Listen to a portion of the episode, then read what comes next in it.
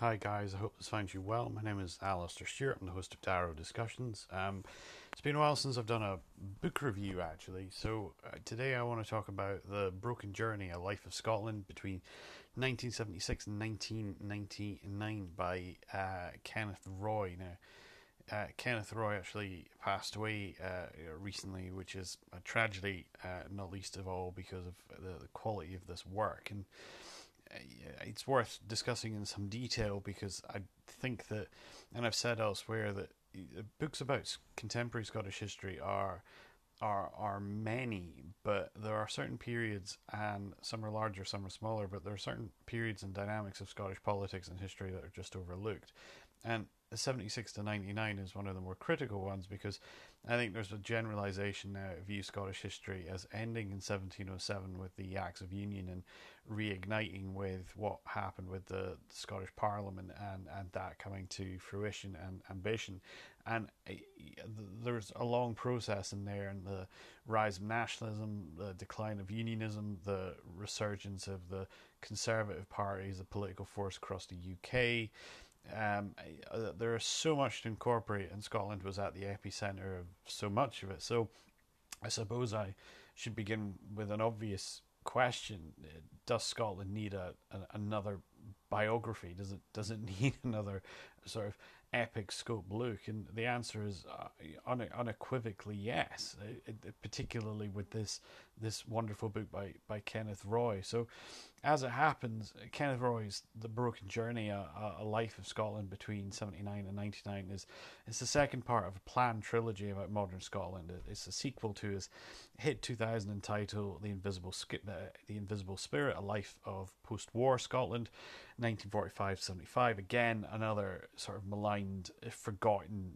period of Scottish history, and it's already uh, uh, uh this entry is already a much more compelling, compelling anthology entry. So, I think what's remarkable about Roy's Roy's book and what it immediately exposes is what I just touched on is the historical amnesia about Scotland's social history from, from this era. The Thatcher story has dominated so much of the 1980s, as did the journey to devolution and the Scottish Parliament throughout the 1990s. And as such, there is a really distressing ignorance, particularly among young people today, about how health, justice, and life in general operated before devolution it wasn't just all exclu- exclusively controlled from Westminster. That's actually a misnomer. That was the centralisation of what we would consider to, to be the, the Scottish body politique was something that emerged in the 1920s, and prior to that was through a series of of, of the night watchman state boards. Um, such as health and agriculture. So this is a really important book to elucidate on those on those themes and those areas. Now, the Broken Journey presents a, sort of fascinating solution to this this amnesia. Roy focuses on vignettes of, of, of social and judicial and political failure and moments of cultural self awareness which are striking, harrowing, and unfamiliarly dysfunctional. And from the oil boom in the Shetlands to the hilarity of Scotland's Argentinian World Cup bid, Roy guides the reader from the promise of the era to the devastating loss of the Piper Alpha disaster, the Lockerbie bombing, and the Dunblane massacre, and, and back again. So the work isn't it's it's linear, but it is also it, it, the vignettes serve to tell the human story, and I think that that's what the heart what it needs to get past the dry history to get people engaged with their own history. So reading the fine details the the people in the procedure of well known horrors like Dunblane, it it it, it pulls at the heartstrings. It's it makes the blood boil, and it, and it leaves the the reader with an irrepressible feeling that there is more to history than dates, and it's also important to understand not just the event, but the circumstances and the, the context and how it was investigated, how it was presented, how what was done about it, and the conclusion is subtle Roy's got a he's careful to predicate his work with the admission that he, of course, not only lived through the period but was also a journalist involved in some of what he describes. As such, the narrative is a compelling exemplar of living history, going beyond the nostalgic indulgence of watching a 1990s uh, Edinburgh and Trainspotting, and instead delves right into the crux of what Scotland, of what made Scotland tick in these years.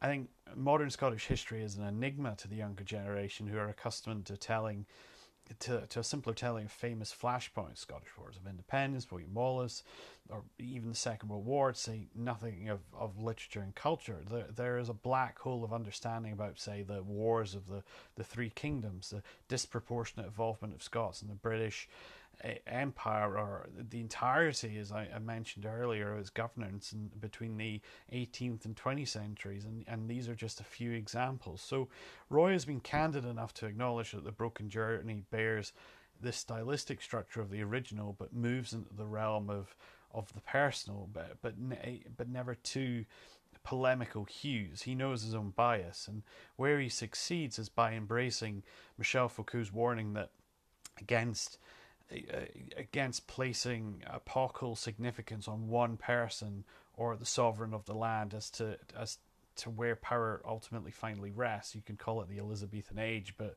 you, you know you could Georgian age or whatever. But that, that that's that's context that gives you no detail. So Scotland in these years was much more than a mere period, and the book goes to great pains to create a cross section about real life. I think that's extremely important about today's politics and given today's politics so much of Scotland's past is used as a resource to fuel arguments on both sides of the constitutional debate and it's rare to find a rhizomatic reading of history eh, like this concerned with how well the system worked how the justice system and the health system the education systems operated within and through the, the, the Scotland office how its ministers and its instruments and the scope of power in Scotland, how they made, how they they work together, and this all makes for a fascinating read that serves as a really accessible index of political power and political parties and policies, and as a reminder that these same entities are asking for your vote today. Um, immediately, the work of Tom Devine also springs to mind. Devine's titles, The Scottish Nation, A Modern History, and more recently Independence or Union, Scotland's Past and Scotland's Present, are excellent academic compendiums made user friendly, but they remain chronicles more than a real social story. Roy has adopted the opposite approach. No page seeds, seeds through an ideological paradigm, and although blame occasionally gets dropped at the pre-devolution door, the the book is free of sullen cliche despite the, the, the personal advocations of the author. And I think that's very important for a book such as this.